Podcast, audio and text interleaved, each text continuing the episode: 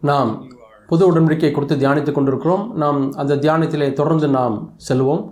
புது உடன்படிக்கை என்ற தலைப்பிலே நாம் தியானித்துக் கொண்டிருக்கிறோம். இன்றைக்கு நாம். எபிரேயர் நான்காம் அதிகாரத்திற்கு நாம் செல்வோம். நான்காம் அதிகாரத்தை எடுத்துக்கொள்வோம். இந்த எபிரேயர் புத்தகம் எபிரேயர் நான்காம் அதிகாரம்.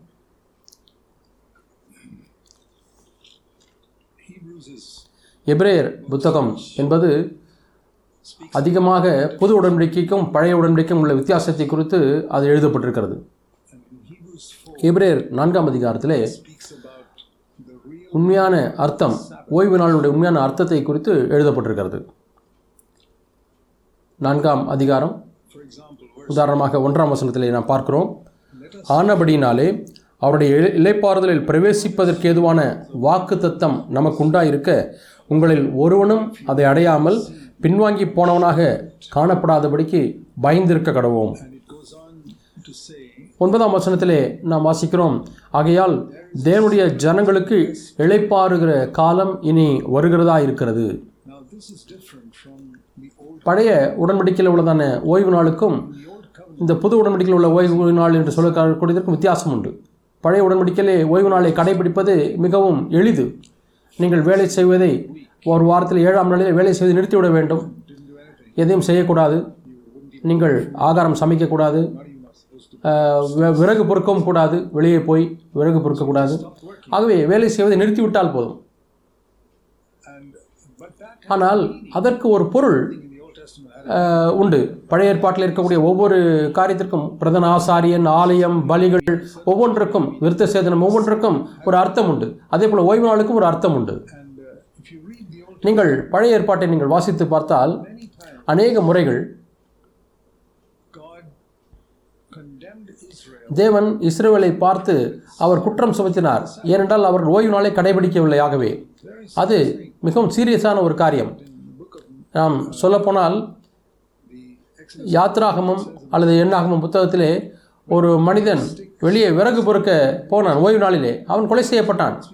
அவன் கல்லெறிந்து கொல்லப்பட வேண்டும் என்று சொல்லி ஆண்டவர் சொல்லியிருக்கிறார். அவன் வெளியே விறகு பொறுக்கத்தான் போனான். நீங்கள் இரண்டாம் நாளாகமத்திலே நீங்கள் வாசிக்கிறீர்கள். ஏன் இஸ்ரேல் ஜனங்கள் அந்த சிறைப்பிடிக்க முடியாத சிறைப்பட்டு போனார்கள்? எழுபது ஆண்டுகள் அவர்கள் அடிமைகளாக வேறு நாட்டுக்கு போனார்கள். அதற்கு ஒரு காரணம் உண்டு. அது என்னவென்றால் நானூற்றி தொண்ணூறு ஆண்டுகள் அதற்கு முன்பதாக தேவன் அவர்களுக்கு சொன்ன சொல்லியிருந்தார் ஒவ்வொரு ஏழாம் வருஷத்திலேயும் நீங்கள் அந்த நிலத்தை விடக்கூடாது. அந்த நிலத்தை நீங்கள் சுதந்திரமாய் விட்டுவிட வேண்டும். அந்த நிலத்திற்கு அது ஓய்வு வருஷம். ஆறாம் வருஷத்திலே உங்களுக்கு போதுமான இரண்டு வருஷத்துக்கு போதுமான விளைச்சலை நான் கொடுப்பேன். அவர்கள் அதை கண்டுகொள்ளவில்லை. அவர்கள் இரண்டு மடங்கு அவர்களுக்கு விளைச்சல் கிடைத்தது. ஆனாலும் ஏழாம் வருடம் நிலத்தில் அவர் உழுதார்கள். ஆகவே நானூற்றி தொண்ணூறு ஆண்டுகளாக தேவனுக்கு அவர்கள் கீழ்ப்படியாமல் போனார்கள். தேவன் சொன்னார் நான் உங்களை தொடர்ந்து பிடிப்பேன் என்று சொன்னார். ஆகவே நீங்கள் அந்த எழுபது ஆண்டுகள் நிலத்தை உழுதிருக்கக்கூடாது அதை நீங்கள் பெரும் ஆஸ் பேராசினாலே நீங்கள் உழுதீர்கள். ஆகவே இப்பொழுது அந்த எழுபது வருஷமானது அந்த நிலமானது சும்மா இருக்க வேண்டும். அது உழப்படக்கூடாது என்று சொன்னார். ஆகவே இது ஒரு சீரிய ஒரு பாமா இருக்கிறது. அவர்கள் இந்த ஓய்வு நாளை கடைபிடிக்காதபடினாலேயே அவர்கள் சிறைப்பிடிக்கப்பட்டு போனார்கள். அந்த வருஷந்தோறும் ஏழாம் வருஷத்திலே அது அவர்களுக்கு ஓய்வு வருஷமாக இருந்தது. ஏழாம் நாள் ஓய்வு நாளாக இருந்தது. ஆகவே பழைய ஏற்பாட்டில் அது மிக முக்கியமானதாக இருக்கிறது. அது வெளியரங்கமான ஒரு சடங்கு. சொல்லப்போனால் பரிசெயர்கள் இயேசுவை குறை சொன்னார்கள். விமர்சித்தார்கள். என்றால் ஒரு ஓய்வு நாளை கை கொள்ளவில்லை என்று. அவர்கள் சொன்னார்கள் நாங்கள் வேலை செய்யக்கூடாது. எப்படி ஒரு மனிதன் தன் படுக்கை எடுத்துக்கொண்டு நடக்க வேண்டும் என்று ஓய்வு நாளிலே சொன்னீர்? என்று கேட்டார்கள். அந்த மனிதன் சுகமானதற்காக அவர் பரவசம் அடையவில்லை சந்தோஷம் அடையவில்லை. ஆனால் ஞாயிற்றுக்கிழமை படுக்கையை தூக்கி ஓய்வு நாளிலே படுக்கையை தூக்கி விட்டான் என்பதற்காக அங்கே அதே போல் முப்பத்தொம்போது ஆண்டுகள் அவன் அங்கே பிரதஸ்தா குளத்திலே இருந்தான். அப்பொழுதெல்லாம் யாரும் கண்டுகொள்ளவில்லை. அவன் சுகமடைந்து படுக்கையை தூக்கும் பொழுது அவர்கள் விமர்சித்தார்கள். இயேசு ஏன் கொலை செய்தார்கள்? அவர் அன்பை குறித்தும் அன் அயலாக நேசிக்க வேண்டும் ஜனங்களுடைய பாதங்களை கழுவ வேண்டும் என்று போதிக்கப்பட்டு போதித்தபடினாலே அல்ல.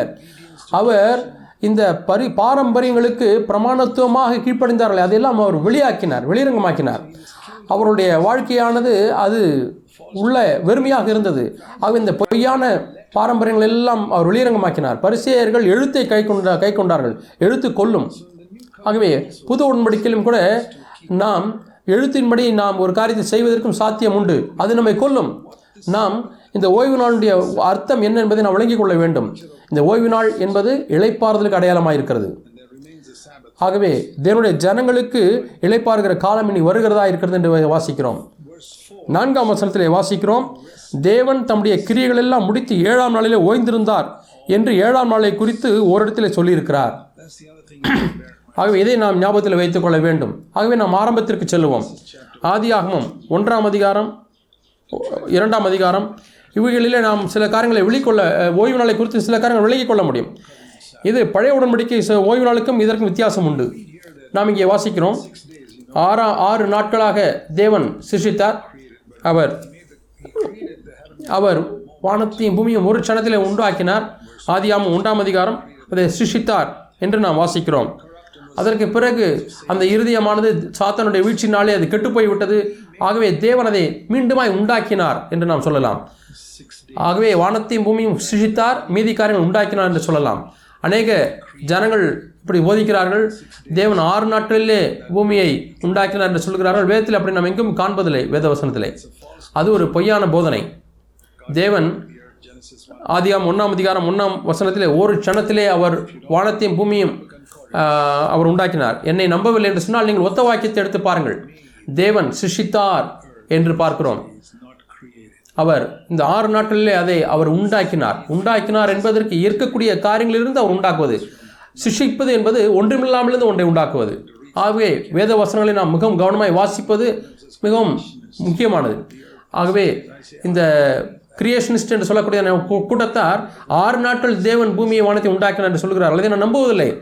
ஆனால் அந்த பூமியானது ஒழுங்குமே வெறுமையுமாய் மாறிவிட்டது. அதை மீண்டுமாய் அவர் உண்டாக்கினார். எப்ரோய பஷ்டத்திலே நாம் சிஷிப்புக்கும் உண்டாக்குவதற்கும் உள்ள வித்தியாசத்தை பார்க்கிறோம். ஆதிகம் ஒன்றாம் அதிகாரத்தை நீங்கள் கவனமாய் வாசித்தால் அதை நீங்கள் அறிந்து கொள்ள வேண்டும். அவர் என்னென்ன காரியங்களை சிஷித்தார் என்னென்ன காரியங்களை உண்டாக்கினார் என்று நாம் வித்தியாசப்படுத்தி பார்க்கலாம்.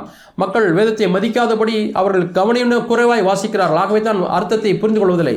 நாம் வேதத்தை மிகவும் கவனமாக மெதுவாக வாசித்து ஒவ்வொரு வார்த்தையும் சீரியஸாக நாம் எடுத்துக்கொள்ள வேண்டும். உண்மையாலுமே தேவன் வானத்தையும் பூமியையும் அவர் உண்டாக்கினார் ஆறு நாட்களாக. இங்கே நாம் வாசிக்கிறோம். ஆறாம் நாளிலே அவர் மனிதனை உண்டாக்கினார்.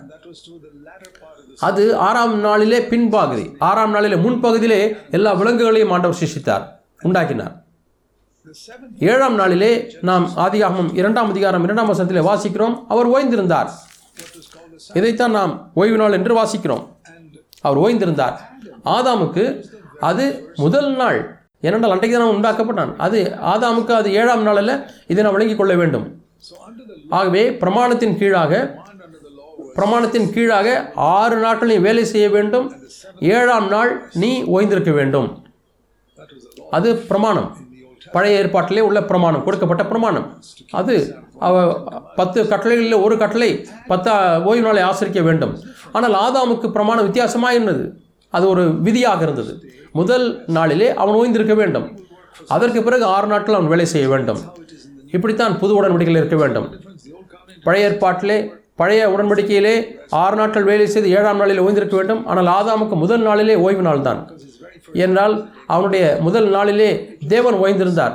ஆகவே தேவன் என்ன சொல்கிறார் என்றால் தோட்டத்தில் இருக்கக்கூடிய வேலையானது காத்திருக்கட்டும். நான் உன்னை வேலைக்கா தோட்ட வேலைக்காரனை உண்டாக்கவில்லை. இதை நான் விளங்கிக் கொள்ள வேண்டும். நான் உன்னை ஏன் உண்டாக்கிறேன் என்று சொன்னால் உன்னோடு கூட ஐக்கிய கொள்ளும்படியாக நீ என்னை போல உண்டாக்கப்பட்டிருக்கிறாய். என்னோடு கூட நீ ஐக்கியப்பட முடியும். உன்னுடைய வாழ்க்கையிலே கற்றுக்கொள்ள வேண்டிய முக்கியமான காரியம் எனக்கென்று வேலை செய்வதல்ல. மிக முக்கியமான காரியம் என்னவென்றால் முதல் நாள் உன் வாழ்க்கையிலே நீ என்னை ஆராதிக்க வேண்டும். என்னோடு ஐக்கியப்பட வேண்டும். அங்கிருந்து நீ வெளியே போய் ஏழு நாட்கள் வேலை செய்ய வேண்டும். ஆகவே இது ஒரு சித்தாந்தம். புதிய உடன்படிக்கையில் உள்ளது சித்தாந்தம் இது பழைய உடன்படிக்கைக்கு நேர் எதிராக இருக்கிறது. பழைய ஏற்பாட்டில் ஆறு நாள் வேலை செய்து பிறகு ஓய்ந்திருக்க வேண்டும். ஆனால் புது உடன்படிக்கையில் அப்படி அல்ல. ஆகவே இப்பொழுது நாம் இதை விளங்கிக் கொள்ள முடியும். ஆனால் நாம் விளங்காமல் இருக்க- விளங்காமல் இருக்கிறோம். அதனுடைய பொருள் என்னவென்றால் நான் என்னோட வாழ்க்கையில் ஒரு சித்தாந்தமாக ஒரு கோட்பாடாக இதை விளங்கிக் கொள்ள வேண்டும். அதாவது நான் ஆண்டவரை ஆராதிக்காவிட்டால் முதலாவது ஆராதிக்காவிட்டால் அவர் ஊழியம் செய்ய முடியாது. நான் ஒன்றை கற்றுக்கொள்ள வேண்டும். என்னவென்றால் என்னோட வாழ்க்கையில் முதல் காரியம் தேவனோடு ஐக்கியப்பட வேண்டும். அவரை நான் ஆராதிக்க வேண்டும். அதற்கு வெளியே போய் ஊழியம் செய்யலாம். பழைய உடன்படிக்கையிலே அவர்கள் இதை விளங்கிக் கொள்ளவில்லை.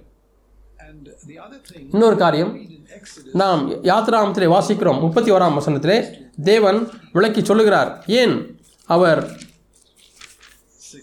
ஆறாம் நாள் ஓய்வு நாளாக ஏழாம் நாள் ஓய்வு நாளாக இருக்க வேண்டும் என்று ஏன் அவர் கட்டளையிட்டார்? என்று நாம் வாசிக்கிறோம். யாத்திராகமும் முப்பத்தி ஓராம் அதிகாரம்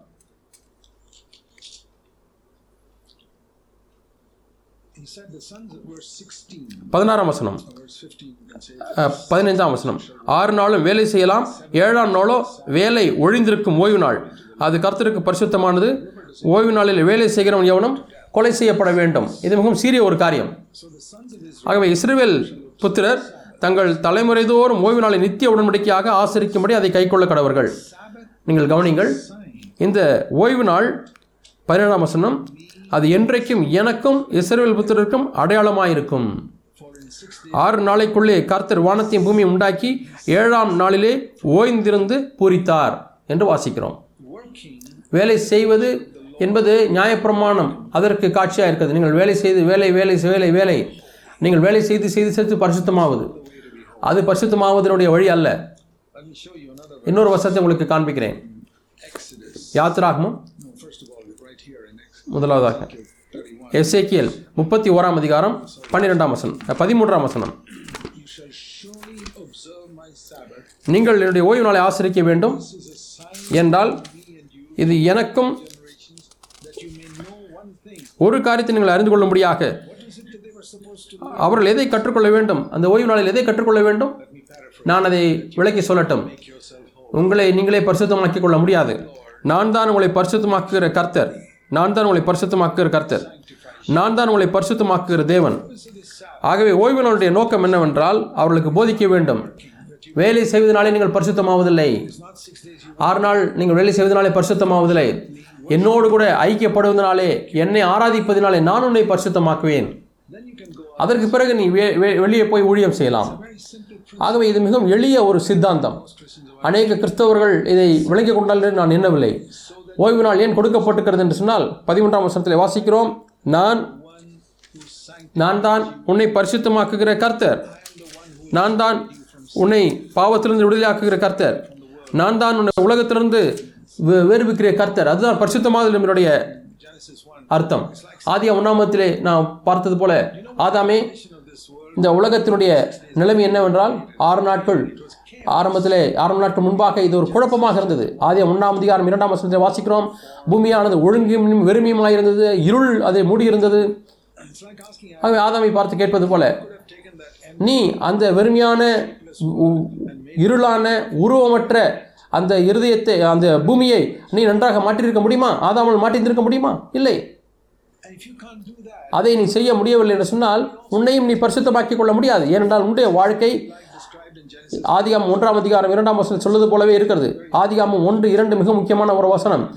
அது உலகத்தினுடைய நிலையை மட்டுமல்ல மனிதனுடைய நிலையும் குறித்து விளக்கக்கூடிய நம்முடைய நிலையை குறித்து விளக்கக்கூடிய ஒரு வசனம். அது என்ன சொல்லப்பட்டிருக்கிறது பாருங்கள். சாத்தான் வீழ்ச்சி அடைந்த பொழுது அது பின்னால் எழுதப்பட்டிருக்கிறது. அது ஒன்றுக்கும் இரண்டுக்கும் வசனங்களுக்கும் இடையிலே நடந்த காரியம். பூமியானது ஒழுங்கின்மையாய் மாறிவிட்டது. ஒன்றாவது காரியம். அது வெறுமையாய் மாறிவிட்டது. இருளாய் மாறிவிட்டது. ஒழுங்கின்மை வெறுமை இருள். ஆறு நாட்களிலே அது மிகவும் அருமையான அற்புதமான ஒரு இறுதிய பூமியாக மாறிவிட்டது. அங்கே சூரியன் சந்திரன் நட்சத்திரங்கள் ம- மீன்கள் மரங்கள் தாவரங்கள். ஆந் ஆதாமை பார்த்து கேட்க ஆதாம் நீ செய்திருந்திருக்க முடியுமா? நீ எவ்வளவுதான் பிரயாசப்பட்டிருந்தாலும் நீ உன்னால் செய்திருக்க முடியாது. நான் அதை செய்தேன். நீ ஒன்றை கற்றுக்கொள்ள முடியாது நான் விரும்புகிறேன். நான் தான் உன்னுடைய வெறுமையற்ற இருளான வெறுமையான வாழ்க்கை அருமையான ஒரு வாழ்க்கையாக மாற்ற முடியும். நாமும் நம்முடைய ஒழுங்கின்மையாக மாறிவிட்டோம். நம்முடைய அமைப்பை மாற்றிவிட்டோம். இழந்து விட்டோம். தேவனுடைய வெளிச்சத்திலே நாம் இருளாய் மாறிவிட்டோம். தேவனுடைய வெளிச்சம் அங்கே வருகிறது. நாம் ஆவியிலானவர்கள் நிறைந்திருக்க வேண்டும் ஆனால் வெறுமையானவர்களாய் மாறிவிட்டோம். ஆண்டவர்களை பார்த்து சொல்கிறார் நீயே உன்னை நான் எப்படி இருக்க வேண்டும் என்று விரும்புகிற விரும்புகிறேனோ அது போல நீ மாற்றிக்கொள்ள முடியாது. எப்படி இது நமக்கு புதிய உடன்படிக்கையில் பொருந்தும்? இந்த புது உடன்படிக்கை விளங்கி கொண்டவர்கள் நம்முடைய சபையில் உள்ளவர்கள் கூட அவர்கள் பரிசுத்தமான வாழ்க்கைக்கு உள்ள வழி ஒவ்வொரு நாளும் நான் என்னை ஞாய்ந்திருக்க வேண்டும் என் பாவத்தை உடனே அறிக்கை செய்ய வேண்டும் என்னுடைய மனசாட்சியை தூய்மையை காத்துக்கொள்ள வேண்டும். இது போன்ற இருபத்தைந்து அதிகமான பிரமாணங்களை நீங்கள் கற்றுக்கொள்ளுங்கள் மே ஆக்கிக்கொள்ளுங்கள் பரிசுத்தமாகுவீர்கள். இல்லை ஆண்டவர் இல்லை என்று சொல்கிறார். நான் தான் உன்னை பரிசுத்தமாக்குகிற கர்த்தர். நீ இந்த பிரமாணங்களையும் புது விதிகளை பின்பற்றினாலே நீ பரிசுத்தமாகுவதில்லை. ஓய்வு நாளை ஆசிரிப்பாயாக விசாரம் செய்யாதிருப்பாக பழைய ஏற்பாட்டுக்காரங்க ஆனால் புதிய ஏற்பாட்டு காலத்தில் உன்னை நீ ஞாயிற்றுக்கொள் பாவத்தை அறிக்கை செய் நல்ல மனசாட்சி வைத்துக்கொள். இது கட்டளைகளே அல்ல. நாம் தேவன் நமக்கு அவருடைய ஸ்பாவத்தை கொடுக்கிறார் அவருடைய தன்மையை கொடுக்கிறார். அதன் மூலமாகத்தான் மிகவும் அற்புதமான ஒரு வாக்குத்தத்தம் புதிய ஏற்பாட்டில் காணப்படுகிறது. என்னவென்றால் இரண்டு பேர் ஒன்றாம் அதிகாரத்தில் வாசிக்கிறோம். ரெண்டு பேர் ஒன்றாம் அதிகாரத்தில் வாசிக்கிறோம். நான்காம் வசனம். தேவனுடைய அருமையும் மேன்மையுமான வாக்குத்தத்தங்கள் எல்லாம் நமக்கு அளிக்கப்பட்டிருக்கிறது. அதனுடைய நோக்கம் என்னவென்றால் ரெண்டு பேர் ஒன்று நான்கிலே உலகத்தில் உண்டான கேட்டுக்கு தப்பி திவ்ய ஸ்பாவத்துக்கு பங்குள்ளாகும் போட்டு தேவன் நம்மை பரிசுத்தமாக்குற கருத்து என்பதை போதிக்கிறது. அப்படி திவ்ய ஸ்பாவத்தில் பங்கு பெறும் பொருட்டு. உங்களுக்கு தெரியுமா?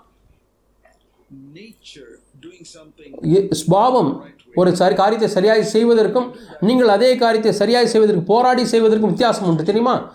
நான் ஒரு பன்றியும் ஒரு பூனையும் அந்த உதாரணத்தை சொல்கிறேன் நீங்கள் ஒரு பன்றியை நன்றாக பயிற்சி கொடுத்து பயிற்சி கொடுத்து கொடுத்து கொடுத்து சுத்தமாக இருக்க முடியாது நீங்கள் பயிற்சி கொடுக்கலாம். நீங்கள் மிருக மிருகங்களை பல காரியங்களை பயிற்சி கொடுக்கலாம். ஆகவே பன்றியினுடைய இயற்கையாக இருக்கக்கூடிய சுபாவம் அசுத்தத்துக்கு போகுது. ஆனால் பயிற்சி கொடுத்து கொடுத்து அதை சுத்தமாக நீங்கள் வைத்துக்கொள்ள முடியும். அது பன்றிக்கு அப்படி சுத்தமாக இருப்பது என்பது அதிகமான மன அழுத்தமாக இருக்கும் என்றால் அது தன்னுடைய சுபாவம் அல்ல தன்மை அல்ல. அது போராடி கொண்டே தான் இருக்கும். இப்பொழுதும் அப்பொழுதுமா இது அசிங்கத்துக்கு போய்விடும். ஆனால் ஒரு பூனை என்று வரும்பொழுது உதாரணமாக அந்த பூனையை நீங்கள் பயிற்சி கொடுக்க தேவையில்லை. அதனுடைய சுபாவம் தன்னை எப்பொழுது பார்த்தாலும் பரிசுத்தமாக்கி கொண்டு சுத்தமாக்கி கொண்டே இருக்கும். இது எப்படி அநேக ஜனங்கள் பரிசுத்தமாக இருக்க வேண்டும் என்று பிரயாசப்பட்டு கொண்டிருக்கிறார்கள். அடுத்த முறை உங்களுடைய சொந்த முயற்சினாலே நீங்கள் பிரமாணங்களை கை கொட்டுவதனாலே சிஎஃப்சியிலே நீங்கள் பரிசுத்தமாகவே எண்ணினால் நீங்கள் முதல் நாளுக்கு முன்பாக பூமி எப்படி இருந்தது? அந்த பூமியை நீங்கள் அழ அழகான பூமியை மாற்ற முடியுமா? உங்களாலே முடியாது. அதாம் உன்னால் செய்ய முடியுமா? நீ செய்ய முடியாது. அதே போல் நாமும் நம்மை நாமே பரிசுத்தமாக்கி கொள்ள முடியாது.